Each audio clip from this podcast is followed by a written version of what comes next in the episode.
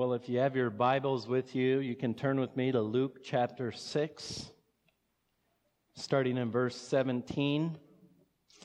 Uh, Luke chapter 6, starting in verse 17. We've been working through uh, the Gospel of Luke. Last week we looked at uh, Jesus' surprising uh, choice for his apostles, chose those who the world would not think of choosing, uh, a group that was destined to never get along, never to be able to do something together. When we, we looked at how when you have a zealot and, and you have a tax collector, a, a Jewish zealot and a tax collector, it's like war's going to happen, and yet Christ chooses the most unlikely uh, that God might be glorified.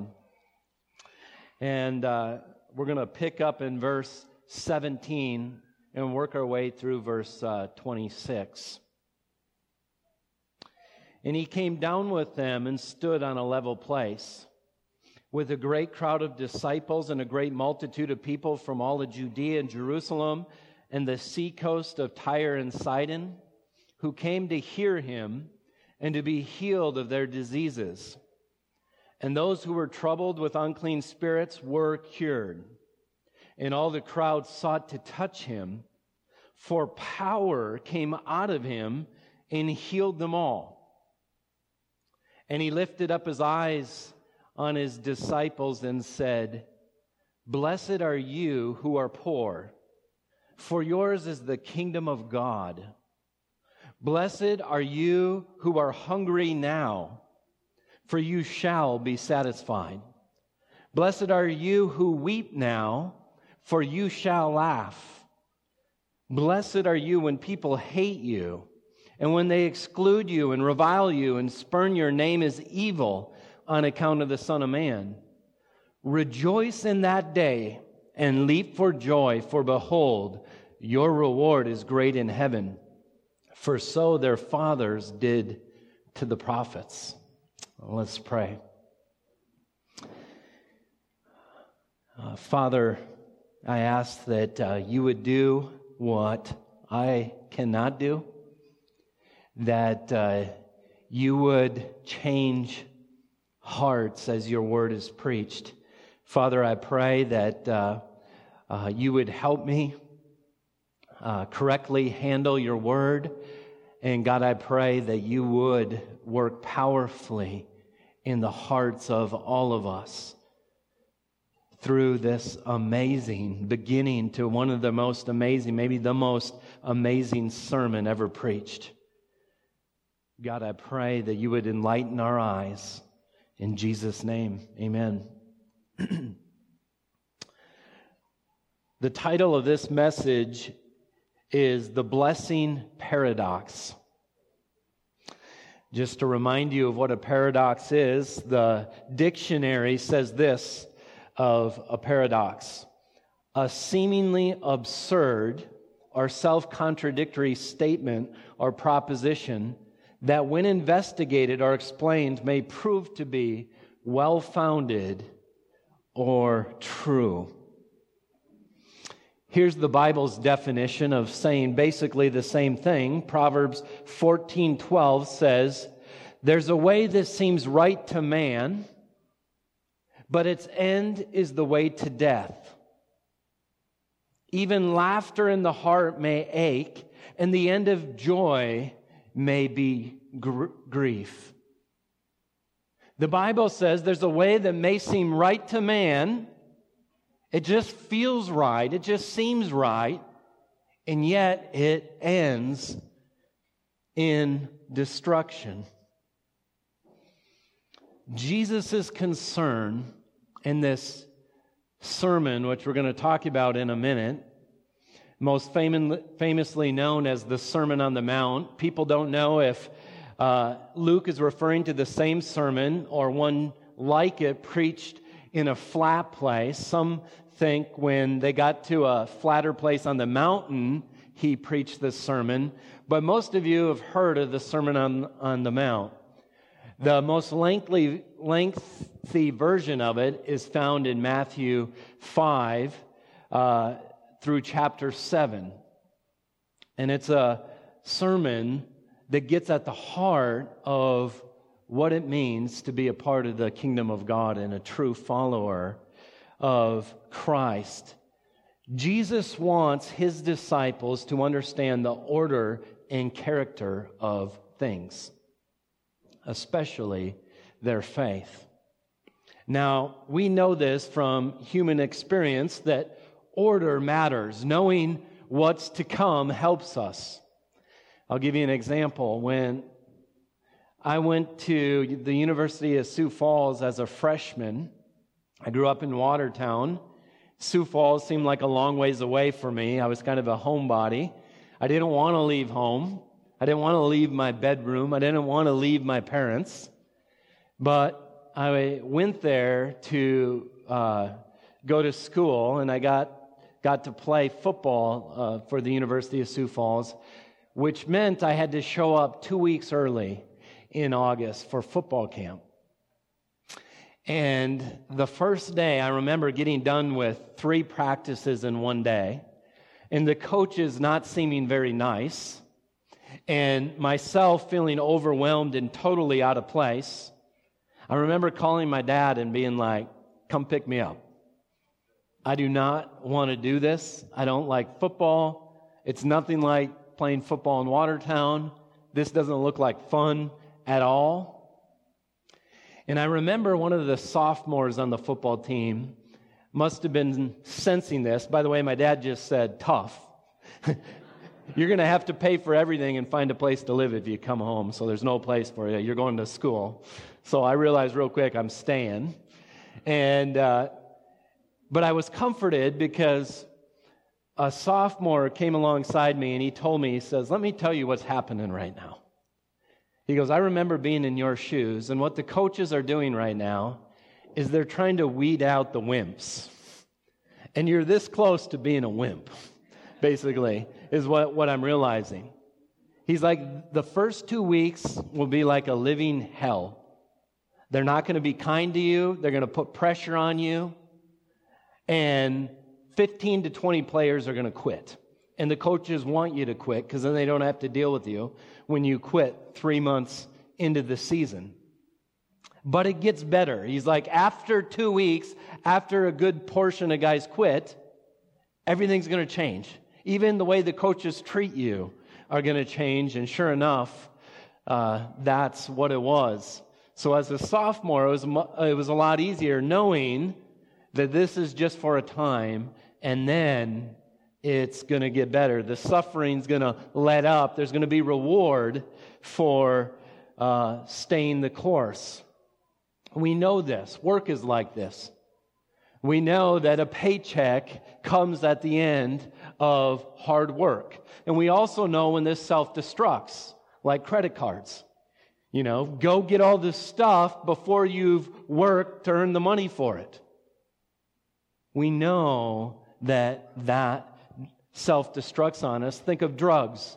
Instant gratification, instantly feeling better, but unfortunately, you get it backwards. You go after instant gratification and a whole lot of pain, and suffering comes later. I remember uh, last spring, uh, when I finally got to graduate after seven years of seminary, uh, I was talking uh, to the student advisor, and we were trying to work out my last few classes, and she said, You know what? You can graduate and finish those classes over the summer. and I'm like, No way. Imagine graduation on the front end, graduation celebration before the work's done. That's no true celebration. I wanted to be there on that day, done. Nothing left. The suffering comes first, and then comes the celebration. It's necessary for Jesus' disciples to understand what the true road of blessing looks like. It's necessary for them to understand the spiritual truths of the kingdom of God, how they run contrary to conventional wisdom of men. In this section of the sermon, we're going to look at what is called and what is known as the Beatitudes, the supreme blessings. And these, these Beatitudes are not like a blessing like you pray a prayer over someone and bless them. It's a statement of fact. You're either blessed or you're not. Jesus either says you're blessed or woe to you. These are statements of facts. And then the Beatitudes have a paradoxical feel to them. It seems to run contrary. Spiritual wisdom runs contrary to what seems normal to the average human mind. Uh, one commentator, Fitzmyer, says this a paradox is often involved in the Beatitudes. The first part describes the condition of the disciples in, a, in, the, in the sense in the present, the, but the second part of it is the promise in his or her uh, es- eschatological lot, meaning the first part of the Beatitude is this is how it is now, but in the end, here's what your lot is going to be. So it has the feeling of where are you at within the blessing. Knowing where you're at is important for Christ, and you'll see it in this text. Let me tell you why this is so practical. Why everyone should perk up and listen. If you value your soul and you believe God's word is his word, and God's word says many think this is the right way, but often that leads to destruction, then all of us ought to listen up. This week I read uh, a quote by a, a man named uh, Jonathan Leeman, who works for Nine Marks Ministries. And here's what he said. I want you to pay careful attention and think about this. One can understand the appeal of religious nominalism now, nominalism just means uh, claiming something in name only. The essence of it isn't really there. Someone says, I'm a Christian, and name only. So he says, one can understand the appeal to, of religious nominalism uh, because of this. It gives you answers to life's larger metaphysical existential questions so that you no longer have to think about them. Then you're free to get on with thinking about yourself and doing what you want. He says, here's the draw to this shallow Christianity in name only. Because you get to quit thinking about what happens when I die. Oh, Jesus pays for my sin. Uh, what's the meaning of my life? Well, my ne- meaning of life is to live a blessed life, an abundantly blessed life. I know I'm going to die, but I know I'm going to be raised again. I know there's going to be forgiveness for my sin. He says many Christians are nominal Christians simply to answer the big questions of their life so then they can get on living how they want to live anyways, selfishly for themselves. Now, listen to me. That is scary. We can actually do this with Christianity. In fact, most of Jesus' followers probably fell into this category because he kind of had the big group of followers called disciples but then we read in John's gospel that most of them even walked away when the rubber met the road. Then you're free, Leeman says, to get on with thinking about yourself and doing what you want. Get these big questions dealt with. Listen how contrary this is to Scripture. Paul says in Colossians 3 1, If then you've been raised with Christ, Seek the things that are above, where Christ is, seated at the right hand of God. Set your minds on things above, not on things that are on the earth. If you're a Christ follower, Then set your mind on things above, not on the things of this earth. How could you just go on, now that these questions are answered, living as though that's no real part of your life? In this sermon, Jesus clearly lays out what the evidence looks like for when one has saving faith in the here and now. A person saved by trusting in Christ, and Jesus is talking to people saying, Here's the fruit. Here's what the saving character of a Christian really looks like. These are the ones that have blessing waiting for them, and these are the ones that have woes waiting for them. So Jesus gives them valuable information about the heart of these two different groups that are before him, both under the name of disciples. This information is incredibly devastating to one group and incredibly life giving and encouraging to the other group. It is spiritual truth that runs contrary to the flesh and conventional wisdom. It doesn't just correct conventional wisdom a bit, but it's the antithesis of it. So this sermon doesn't come along with flawed human thinking and just corrects it. It's the opposite. It's the antithesis of the way the world thinks.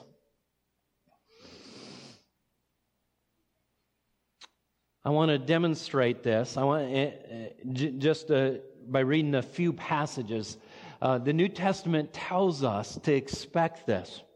We're told in Galatians 5:17, "For the desires of the flesh are against the spirit, the desires of the spirit are against the flesh, for these are opposed to each other to keep you from doing the things you want to do." Here's your flesh, here's what you want to do naturally, here's what the spirit does. The spirit doesn't come along and help a little bit. It's in opposition. They're opposite of each other. In fact, Paul's saying, My preaching is powerful, not because I have fancy words and it's impressive, but I'm not impressive at all. I'm weak. And yet, power is coming out of it, not because I'm a great orator, but because the Spirit of God is showing up and bringing spiritual wisdom. 1 Corinthians 1:18 he says this for the word of the cross is folly, it's foolish to those who are perishing, but to us who are being saved, it's the power of God. I preach Christ to one person. Ah, that's craziness. Another person, this changed my life. It's power to change the type of person I am. And then in chapter 2, 1 Corinthians chapter 2 verse 13. Paul says, "We impart this, this teaching in words not taught by human wisdom, but taught by the Spirit, interpreting spiritual truths to those who are spiritual.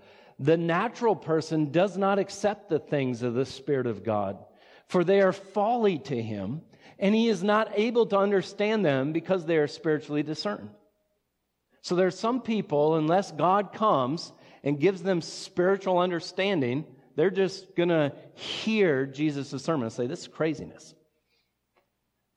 This is contrary to what anyone would think. The Bible's chocked full of examples. You wouldn't believe how many scriptures I had to cut, so this wasn't a two hour sermon, just to prove it to you that this is the whole Bible. The Bible says things like, the humbled will be exalted, the proud will be brought low, the foolish will be wise, the wise will be proven fools, the blind will see, those who see will be blind. The weak will be strong, the strong will be weak, the sick will be saved, the healthy will be destroyed, the nobodies will be somebodies, and the somebodies will be brought to nothing. Those who lose their life will find it, but those who find their life will lose it. You, you see how the wisdom of God is complete opposite from the way we naturally think? The kingdom of God is opposed to the kingdom of this world. That's why John can say in 1 John 2:15, "Do not love the world or the things of the world. If anyone loves the world, the love of the Father is not in him." For all that is in the world, the desires of the flesh, the desires of the eyes, the pride of life, is not from the Father, but from the world. And the world is passing away. Now listen to the passing of time. The world is passing away along with its desires, but whoever does the will of God abides forever. Right now, the world's getting its thing, all of its desires, all of its praise, all of its glory, but that's passing away. And those who live this odd life, looking forward, they're going to last forever. There's a principle Paul lays out suffer now, glory later. As Christians, we think, God, you're not loving me. Look at the suffering I'm going through. And yet, this is what the Bible's promised us. We suffer and die now, and the glory's coming later. In Romans 8:16 he says the spirit bears witness to, with our spirit we're children of God and if children then heirs of God and fellow heirs with Christ. Here's how you know. Provided we suffer with him in order that we may be glorified with him. Here's what he's saying here. He's not just talking about circumstantial suffering, although that's there. He's mainly talking about a person who's putting to death their old selfish self. You want to know how the Spirit comes and tells you you're a Christian? When you find yourself killing the old man, putting to death that which seems so natural. Now, people, true Christians who struggle with assurance sometimes are like, You won't believe my struggle. I keep fighting this thing, and it's like, Well, what's the evidence? How do you, how do you know the Spirit's in you? You're fighting the old Non Christians aren't. They don't do that. And then he goes on to say, For I consider the sufferings of this present time are not worthy to compare with the glory that's going to be re- uh, revealed to us. You, you see how Paul does that?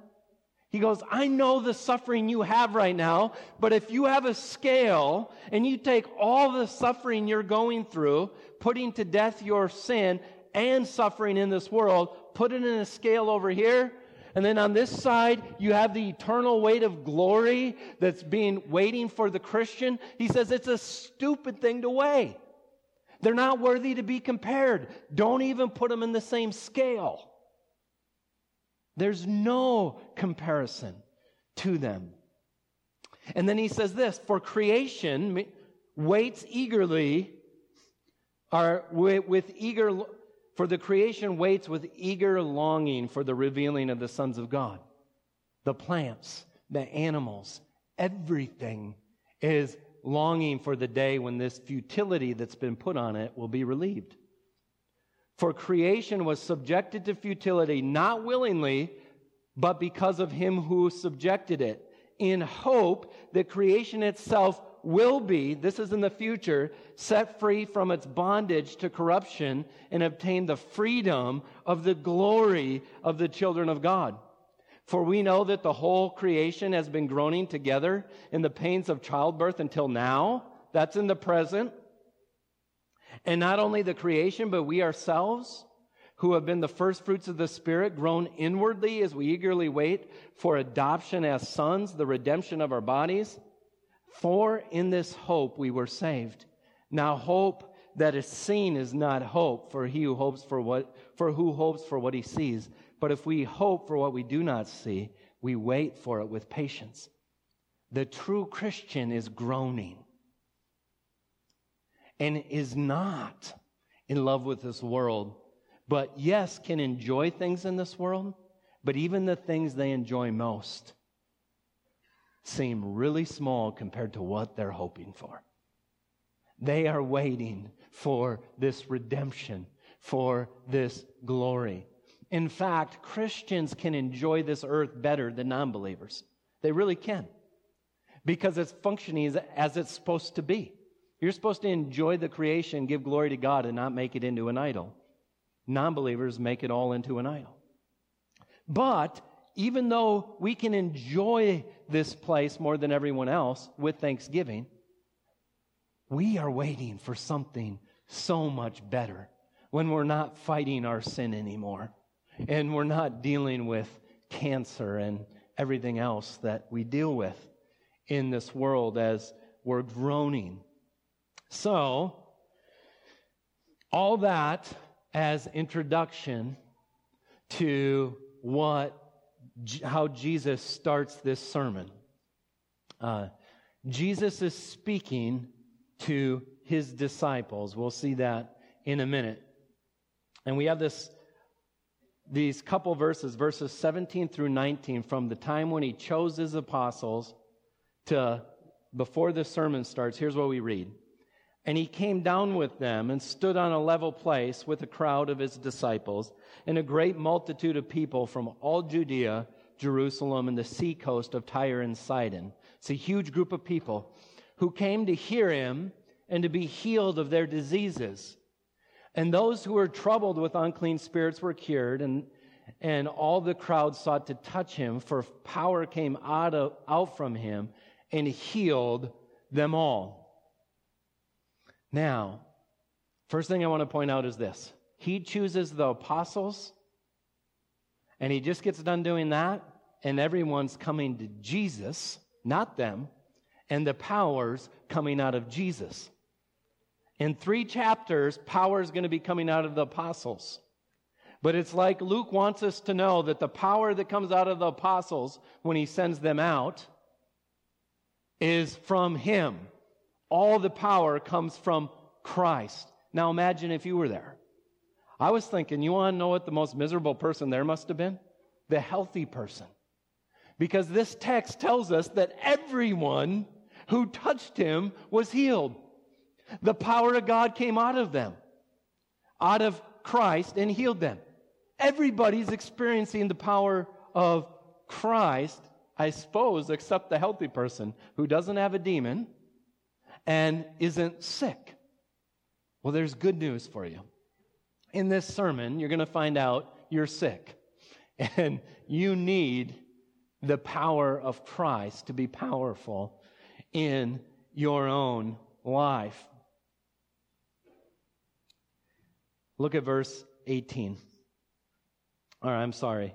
Um, uh, just want to point out this is Jesus' second sermon. He, his first sermon was pre- preached in Luke chapter 4. It has a similar tone to it. You remember when Jesus was, was in his hometown synagogue, the people that love him most? And he gets up and he preaches the sermon The Spirit of the Lord is upon me because he has appointed me to proclaim good news to the poor, liberty to the captives, the recovering of sight to the blind, liberty to those who are oppressed, and to proclaim the year of the Lord's favor. Great sermon, right? Well, it's a great sermon. And then, and then he rolled up the scroll, gave it back to the attendant, and said, They're all looking at him, and he says, Today the scripture's been fulfilled in your hearing. Now, if you were blind and poor and captive and oppressed, if that's how you viewed yourself, this is the best sermon you've ever heard. But if you are rich in your own mind, if you see clearly, if you're not captive to anything, if you're not oppressed, then you want to know what you do after you hear the sermon? When they heard these things, all in the synagogue were filled with wrath. They rose up, drove him out of the town, brought him to the brow of the hill on which was their town, their town was built, so they could throw him down the cliff. This is their own beloved Jesus. And Jesus preaches. There's good news, but it's for a specific group of people. And the people that heard the sermon thought, well, this isn't us. Good news isn't coming to us. In fact, he just tried to expose our hearts. Let's kill him. Let's get rid of him. There's no neutral to these to this sermon that Christ is about to preach. There's two ways those who Jesus says woe to, and those who he preaches blessing to. Look at verse 20. Let's look at the sermon. And he lifted up his eyes on his disciples and he said, Blessed are you who are poor, for yours is the kingdom of God. The words we're going to see repeated are blessed and woe in this section of his sermon. What it means to be blessed, uh, MacArthur writes, refers to those in the most beneficial, most favored position who experience the true well being that comes from a right relationship with God. The woes referred to in this text refer to those in the worst, most unfavorable condition who will experience calamity, disaster, and damnation because they're wicked. The blessed are those in the most favored position. And Jesus says this very odd thing Blessed are you who are poor. Does that sound opposite of what our world would say? For yours is the kingdom of God. We're helped out a little bit from Matthew's gospel. Matthew says, Blessed are you who are poor in spirit. You see, there's no great, uh, nothing morally superior to not having much money than to those who do have money. He's talking about the state of a person's spiritual condition. Blessed, those who are in the best spiritual condition that have blessing waiting them, are those who know in their bank account of righteousness there's nothing. This word poor is the most offensive word. It's, it's a cowering beggar. It means to cower, that you can't even look up. And to beg means you don't view yourself as having any means to make something and help yourself. You're in the most helpless position. You're so ashamed that all as you can do is put your head down, hold up your hand, and beg, saying, I am bankrupt of righteousness, and I have no hope. Jesus looks at his disciples. Look at verse 20. He lifted up his eyes on his disciples. Now, there's a group of all sorts of different people, but this sermon is targeted at those who are claiming, We want to follow you, we want to learn from you. And what he tells them is, You're in the blessed position if you view yourself this way now, right now. Is this how you view yourself? Those who wanted to throw Jesus off the cliff in the first sermon saw themselves as seeing, not blind. They didn't see themselves as captives, they saw themselves as good. You want to know how scary this is? I was just witnessing uh, to a friend of mine yesterday who I'm pretty sure is not a believer, but he's pretty sure he's a pretty good guy. And you would, from a worldly standpoint, he's one of the nicest guys I ever know. But he thinks so too. And if he's going to stand before God, you're not going to see a beggar. You're going to see, well, what about this? What about this? What about this? Goodness. And Jesus lays this out. Blessed are the poor, for theirs, look at this reversal, is the kingdom of heaven. You're going to get everything. The full inheritance of Christ. This is why I love the gospel. It's the opposite of every other religion. You better do this and get good enough so that God looks down and says, oh, good enough in comparison to those dogs over here. Christianity is there's only one who are blessed the ones who are humbled to begging.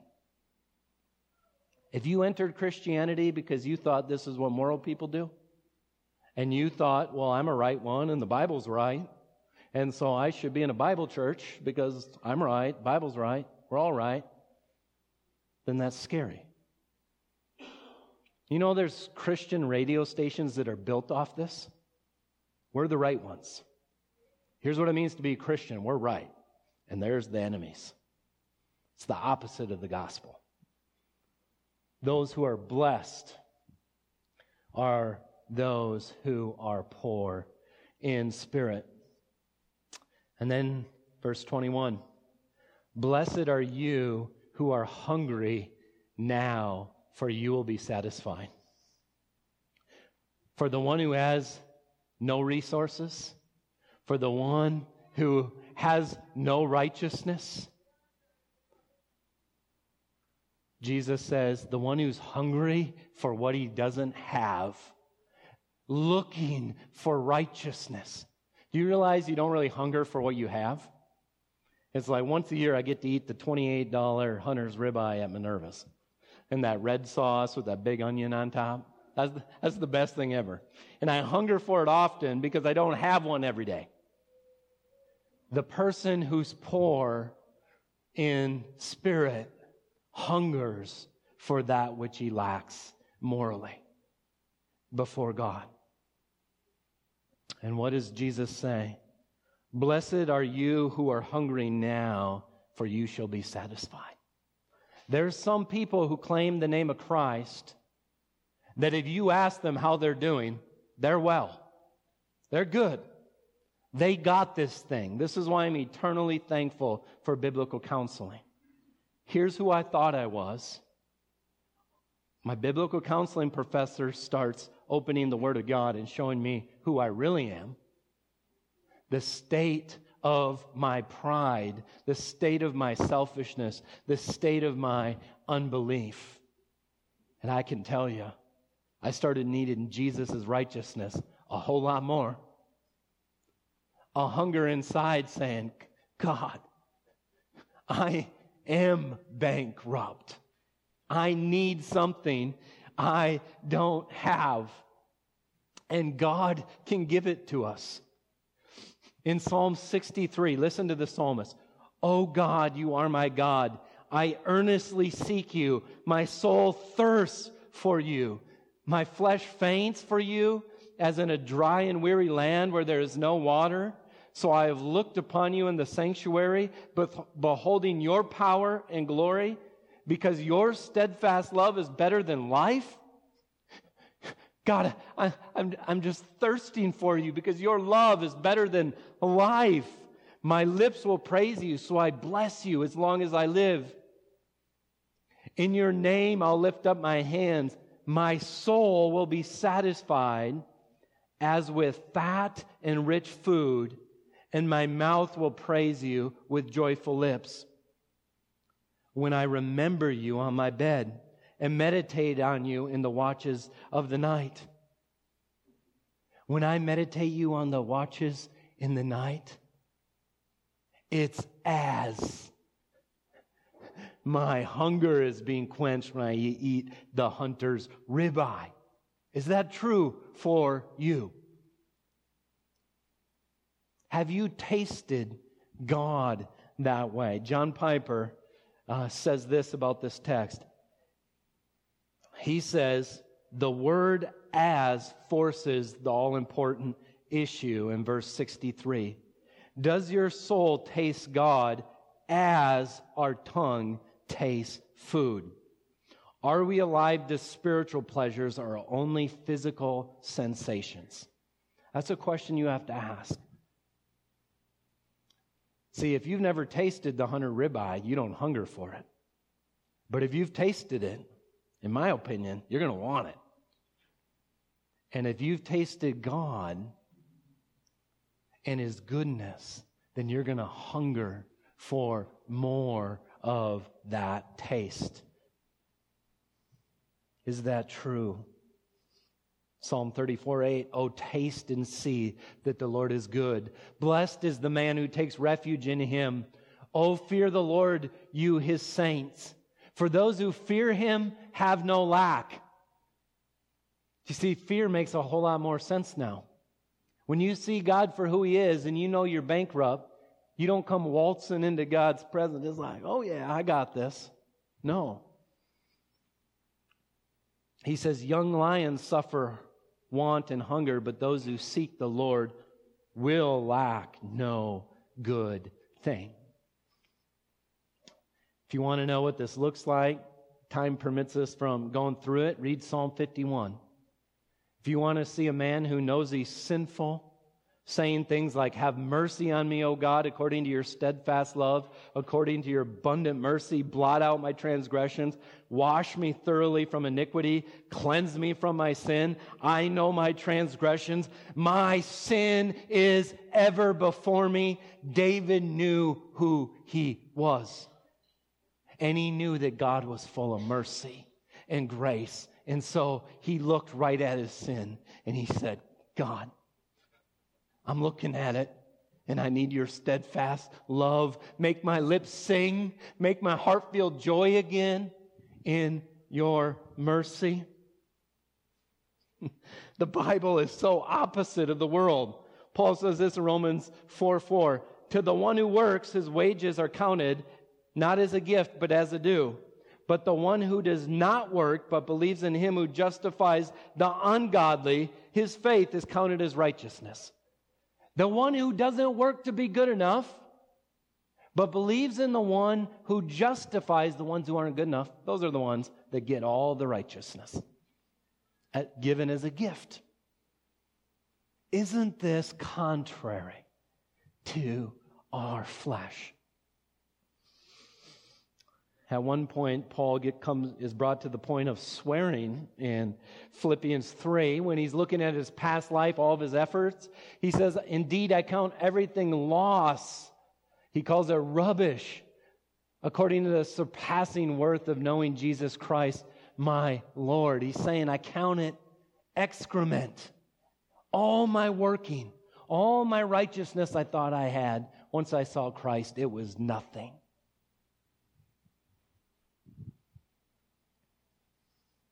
So, Jesus says the amazing statement Blessed are you who are hungry now, for you shall be satisfied. Christian, there will be a day where you will not sin again. When Christ returns and you see him as he really is, you will not sin again. And you know what? You'll become more and more sanctified as you see him in your word because that's how we change. We look at his glory and it changes us. 1 John 3 You'll be changed when Christ returns and you see him as he really is. And his righteousness is fully in your account. You will be satisfied. You won't say, God, you left a hunger in me for more righteousness. No, you will be satisfied in Christ. All right. Look at the third. Blessed are you who weep now, for you shall laugh. Blessed are you who weep now, for you shall laugh. So the person who knows they're bankrupt of righteousness and are hunger hungering and thirsting for a righteousness that isn't their own, that's found only in Christ Jesus? Those people who are weeping over their sin and rebellion, if you only think of sin as breaking like rules that God just threw out there, you're not going to weep. But if you think about the fact that God is your creator, He made you to love and know Him and to be a part of his family. And you and I gave him the middle finger and said, no. You realize? I'll never forget one preacher, he says, God, God says to the planets, be, and they're there. God says to the stars, be, and they're there. He tells the planets to whirl, and they whirl. He creates the sea and says, you can only come this far, and they stop. And he co- comes to man and says, follow me. And man says, no. Your sin ought to break your heart. You ought to weep over the fact that you and I stiff arm God. And Jesus is saying, the one who sees God that way and tastes of his goodness weeps of his own rebellion and his own sin. In fact, one point in John 16, before Jesus goes to the cross, Jesus knew he's talking about leaving them. Jesus knew what they wanted to ask him, so he said to them, This is what you're asking yourselves. Here's what I meant by saying, A little while you'll not see me, and, a, and in a little while you will see me. Truly I say to you, you will weep and lament, but the world will rejoice. He's saying, when I'm hanging on that cross, you'll weep and lament, they'll rejoice. This is entertainment for the day. You'll be sorrowful, but your sorrow will be turned to joy. See the principle? The world will have its heyday now, but you won't cry forever. Your joy. A few days later, Peter's running full bore. John's running full bore because Jesus is resurrected. There's hope. In fact, when Jesus is carrying his cross in Luke 23 26, as they led him away, they seized one, Simon Cyrene, who was coming in from the country, and laid on him the cross to carry it behind Jesus. And there followed him a great multitude of people and of women who were mourning and lamenting for him. But turning to them, Jesus said, Daughters of Jerusalem, who are representing Israel that has just turned Jesus over to the Romans to be killed. He says, Daughters of Jerusalem, do not weep for me. Jesus didn't want self pity, but weep for yourselves and for your children. For the days are coming when they'll say, Blessed are the barren and the wombs that have never bore and the breasts that have never nursed. They will begin uh, then they'll begin to say to the mountains, Fall on us, and to the hills, Cover us. For if they do these things when the wood is green, what will happen when it is dry? Here's what he's saying to them He says, Don't cry for me, cry for yourself. Because you, Israel, have rejected me, and you've turned me over to the Romans. And the Romans say I'm innocent. And what the Romans do when they say that man's innocent, when Pilate says that, they nail him to a cross. And he says, If I'm the tree that's true and alive, and they nailed me to the cross, and you're the wicked schemers, you're the dry wood, what's going to happen to you? He says, Don't weep for me, weep for yourself.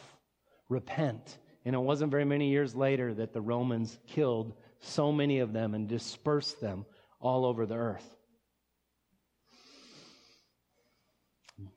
Blessed are you who weep now, for you shall laugh. I love it. Laugh. Look at verse 22. And here's where it gets just out of this world crazy sounding. Blessed are you when people hate you, when they exclude you. Hey, blessed are you when people hate you and exclude you. You want to know what? My middle, or Hope, my seven year old, she loves it when Ella gets invited to do something she doesn't get to, when she's excluded. She just rejoices over it. No, she doesn't. That's not what we do. We don't rejoice when we're excluded from things. Jesus preaches this weird sermon and says, Blessed are you when people hate you, when they exclude you, when they revile you, when they spurn your name as evil on account of the Son of Man. Rejoice in that day. When that happens, throw a party. Rejoice. Leap for joy. Don't just throw a party, dance. Leap for joy. For behold, now get this, your reward is great in heaven. For so your fathers did to the prophets. He's saying, know what blessing is. Know what's in store when the world rejects you. You see, the disciples are going to have to learn this because they're going to be treated cruelly, just as their master was treated cruelly. But they knew that their reward was secure. And then he gets to the woes.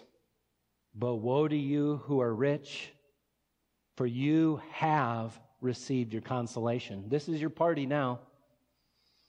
Woe to you who are full now, for you shall be hungry. Woe to you who laugh now, for you shall mourn and weep. Woe to you when all who when all people speak well of you, for so their fathers did to the false prophets. Do you see your poverty? Your spiritual poverty? Do you feel it? Has it humbled you? Has it sought you to hunger for God, for righteousness that you don't have, a foreign righteousness, a God who saves the ungodly and gives the gift of righteousness? Have you hungered for that God? Have you tasted and seen his goodness and his mercy? Have you wept over your rebellion? Have you rejoiced when you've been rejected for being one of the weird ones? The world looks at your wisdom and says, This is foolishness. Blessed are you. That weird group of disciples that God, by His mercy, has opened their eyes to see who they really are, are the truly blessed ones. For our sake, He made Him to be sin. Jesus, because He loved you and because God loved you, God sent His Son. He went to the cross so that He could take your sin on Himself. And God the Father, being a just Father, crushes His Son on the cross so that you may be the righteousness of God, that you may have the righteousness of Christ. It's the great exchange. God says, I love you. I know who you are. Open your eyes, admit who you are, admit your bankruptcy. Look at what I did for you. My son never sinned, he has perfect righteousness. And Jesus, in his love, holds out that righteousness and says, Give me your sin, I'll take it. You put this in your account. I'll take the punishment for what you deserve, and you receive the great reward for what I, how I lived. It's the great exchange. My prayer is, is that you know that. If you know that, you're one of the weird ones, but you're blessed. Father, thank you for the gospel. Thank you. I mean, we're just looking at the very beginning of the greatest sermon ever preached. Father, I pray that you would humble us, that we wouldn't be humbled to despair, though, but that we would see Christ, our Redeemer. We would see your love. We would taste your goodness. Lord, I pray all of us would trust in you by faith, cling to Christ. In Jesus' name, amen.